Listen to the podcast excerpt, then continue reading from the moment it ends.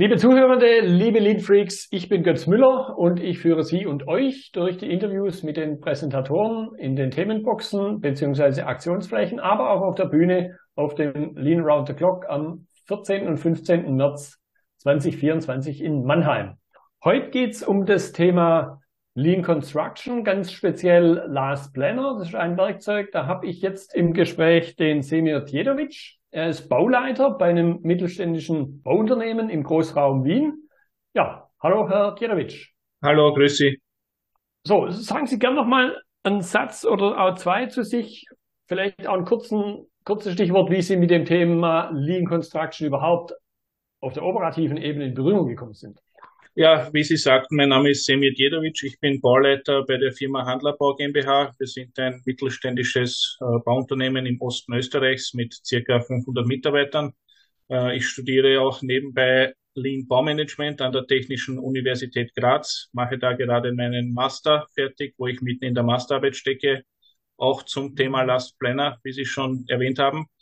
Und das Thema Lean, Lean Management, Lean Construction wird bei uns im Unternehmen eigentlich schon seit Jahren äh, ziemlich äh, groß aufgezogen. Äh, wir sind, was das Thema Last Planner vor allem äh, angeht, in der Bauabwicklung sicherlich eines der führenden Bauunternehmen in Österreich. Und ich selbst bin eigentlich zum Thema Lean gestoßen durch einige Workshops, die uns durch äh, diverse Beratungsfirmen äh, vorgestellt wurden und bin seitdem so ziemlich Feuer und Flamme für das Thema Lean, weil es nicht nur die Arbeit erleichtert, sondern man auch gewisse Aspekte natürlich auch ins Privatleben ummünzen kann. Ja, sowas habe ich schon mal gehört. Ja, sehr spannend. Aber vielleicht mal ganz konkret, weil Sie natürlich sehr stark eben auf der operativen Ebene unterwegs sind und da nehme ich in anderen Bereichen durchaus manchmal so gewisse Vorgehalte wahr, so nach dem Motto, was muss ich denn noch alles machen? Es muss ja, die Begeisterung klingt ja sehr, kommt sehr deutlich raus. Es muss ja für Sie auch direkte persönliche Vorteile im Tagesgeschäft haben. Sonst wären Sie, glaube ich, nicht so Feuer und Flamme. Das haben Sie richtig gesagt. Also in der heutigen Zeit macht keiner mehr Arbeit, als er machen muss. Und das Thema Lean Construction beziehungsweise im speziellen Last Planner war anfangs natürlich mit einer gewissen Skepsis auch bei uns vorhanden. Wir wickeln aber mittlerweile vor allem äh, bei in dem, in dem Team, wo ich tätig bin, das vierte Projekt ab mit dem Lastplaner-System und haben eigentlich da eine stetige Verbesserung erstens mal in der Kommunikation. Also man merkt, dass die Kommunikation nicht nur mit externen äh, Firmen, Subfirmen besser geworden ist, sondern auch teamintern. Also wir haben eine ziemlich große Zufriedenheit bei, würde ich mal behaupten, allen Mitarbeitern weil einfach viel offener kommuniziert wird. Also Lastplaner ist nicht nur irgendein Bauzeitplan, den man von rechts nach links behandelt, sondern das muss man eher als eine Plattform sehen, wo nicht nur gearbeitet wird, sondern auch irgendwo das Zwischenmenschliche aufgearbeitet wird, weil es kommt schon bei solchen Besprechungen vor, dass dadurch, dass ja die Lastplaner, also in dem Fall meistens Vorreiter, vorhanden sind, dass da Probleme aufgezeigt werden, die vielleicht dessen Bauleiter gar nicht bewusst sind. Und das spielt natürlich eine Riesenrolle, wo nicht nur, äh, sage ich mal, die Arbeit vorankommt, sondern eben auch die persönliche Entwicklung teilweise. Und mhm. da bin ich eben äh, vor allem, was den äh, Aspekt vom Persönlichen angeht, ziemlich äh, überzeugt davon. Ja, jetzt möchte ich gerade den Punkt äh, Plattform, Kommunikationsplattform finde ich es eben auch sehr stark. Das kam für mich da auch raus und was ich aus anderem Kontext da auch kenne, kann man ja durchaus Vergleiche ziehen zu Aspekten wie Shopfloor Management oft in der Lean-Welt oder Scrum, wo der Begriff ja herkommt, den Daily Huddle. Und da glaube ich halt, kann man von der Bauindustrie mit der Vielzahl der Gewerke, die ja, muss man sich mal übertragen, auf, auf eine Produktion vorstellen, wo jetzt nicht alle von dem einen Unternehmen sind, sondern da schrauben, würden viele Menschen gleichzeitig an dem Auto rumschrauben. Und das, glaube ich, ist ein ganz spannendes Element, wo eben auch die, die Zuhörer dann bei ihrem Vortrag unheimlich viel für sich mitnehmen können. Weil wenn es dort funktioniert, dass man untereinander kommuniziert, obwohl man für verschiedene Geldbeutel arbeitet, um es mal so auszudrücken, warum soll es dann auf dem Shopfloor nicht funktionieren? Absolut richtig. Also Shopfloor Management äh, bedeutet ja in Wahrheit das äh, Führen am Ort der Wertschöpfung. Der Ort der Wertschöpfung ist jetzt nicht nur eine Baustelle, das kann eine Handyfabrik sein, das kann ein äh, Automobilhersteller sein. Und im Grunde genommen, die, die Grundphilosophie ist ja überall gleich. Man muss die Leute motivieren, man muss mit den Leuten offen umgehen und dann kommt ein gutes Ergebnis dabei raus. Äh, eine, Baustelle, eine Baustelle ist in Wahrheit nichts anderes als eine Produktionseinheit.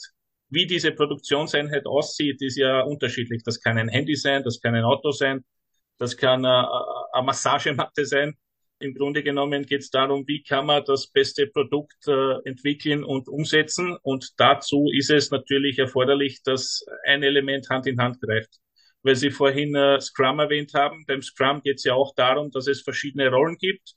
Man hat den Product Owner und der muss natürlich definieren, okay, was habe ich für Anforderungen? Ist auf einer Baustelle eins zu eins dasselbe. Ich habe den Kunden, ich habe den Bauherrn, der muss mir zunächst sagen, was ist für ihn wichtig. Und auf diese Ziele muss ich hinarbeiten. Und das spiegelt sich natürlich in allen möglichen Produktionsbereichen. Äh, äh, also Lean kommt ja bekanntlich aus, aus der Autoindustrie und ich denke, dass auch die Bauindustrie in den nächsten Jahren viel mehr äh, davon ableiten kann. Ja, und ich meine, es klang für mich so ein bisschen an, in einem positiven Beispiel, was mir immer wieder begegnet, die Aussage, ja, wir brauchen ja keine Autos. Und da sage ich halt immer, und das sind Sie ja ein wunderbares Beispiel, wenn es in der Bauindustrie funktioniert, wo wir ja typischerweise eben keine Serienprodukte haben, dann sehe ich persönlich keinen Hintergrund mehr, warum es nicht in ähnlichen Dingen wie jetzt in der Bauindustrie, die ich will nicht sagen maximal, ich bin nur vorsichtig mit Superlativen, aber schon ziemlich weit weg von einer Serienproduktion ist. Wenn es dort funktioniert, warum funktioniert es nicht überall? Und da sollten sich dann der ein oder andere vielleicht an die eigene Nase greifen. Und ich glaube, das ist auch die Chance für viele, die aufs LATC kommen, vielleicht noch am Überlegen sind, ob sie hingehen, mal einen Bereich kennenzulernen, wo Lean halt auch funktioniert sehe ich auch so. Also eine Baustelle oder ein Projekt ist ja per Definition schon einzigartig. Was man in der Autoindustrie bei einem Autohersteller, da hast du eine Serie. Tesla hat die Serie S oder wie auch immer. Da muss es ja noch leichter sein. Und man wird es dann bei meinem Vortrag auch heraushören. Also wir haben durch den Einsatz vom Last Plano System, ein kleiner Spoiler, ich will nicht sagen wie viele, aber einige Produktionseinheiten in der gleichen Zeit äh, mehr fertiggestellt. Und wie Sie sagen, wenn es bei einer Baustelle funktioniert, also ich sehe da keinen Konflikt mit anderen äh, Industriezweigen. Ja, und ich glaube, das will ich nochmal betonen, damit die Zuhörer auch in Anführungszeichen mitkriegen. Man kann da aus Ihrem Vortrag, wir hatten ja schon mal Unterhaltungen, man kann aus Ihrem Vortrag dann sehr, sehr viel mitnehmen für die eigene Branche durch diesen Vergleich und durch dieses vielleicht auch Argumente mitnehmen, wenn man selber von der Sache begeistert ist, aber auf den einen oder anderen Widerstand stößt. Könnte ich mir vorstellen, dass das ja in der Bauindustrie, kenne ich auch Beispiele, anfänglich auch nicht anders war. Sie hatten es vorhin auch erwähnt, nicht jeder schreit Chaka Hurra. Und man kann dann, glaube ich, aus Ihrem Vortrag wird man auch Argumente mitnehmen können, für die, die noch nicht überzeugt. Das denke ich auf alle Fälle. Also es ist wie überall im Leben anfangs natürlich eine gewisse Skepsis da, sobald etwas neu ist aber irgendwo muss man äh, auch starten, damit man sich weiterentwickeln kann.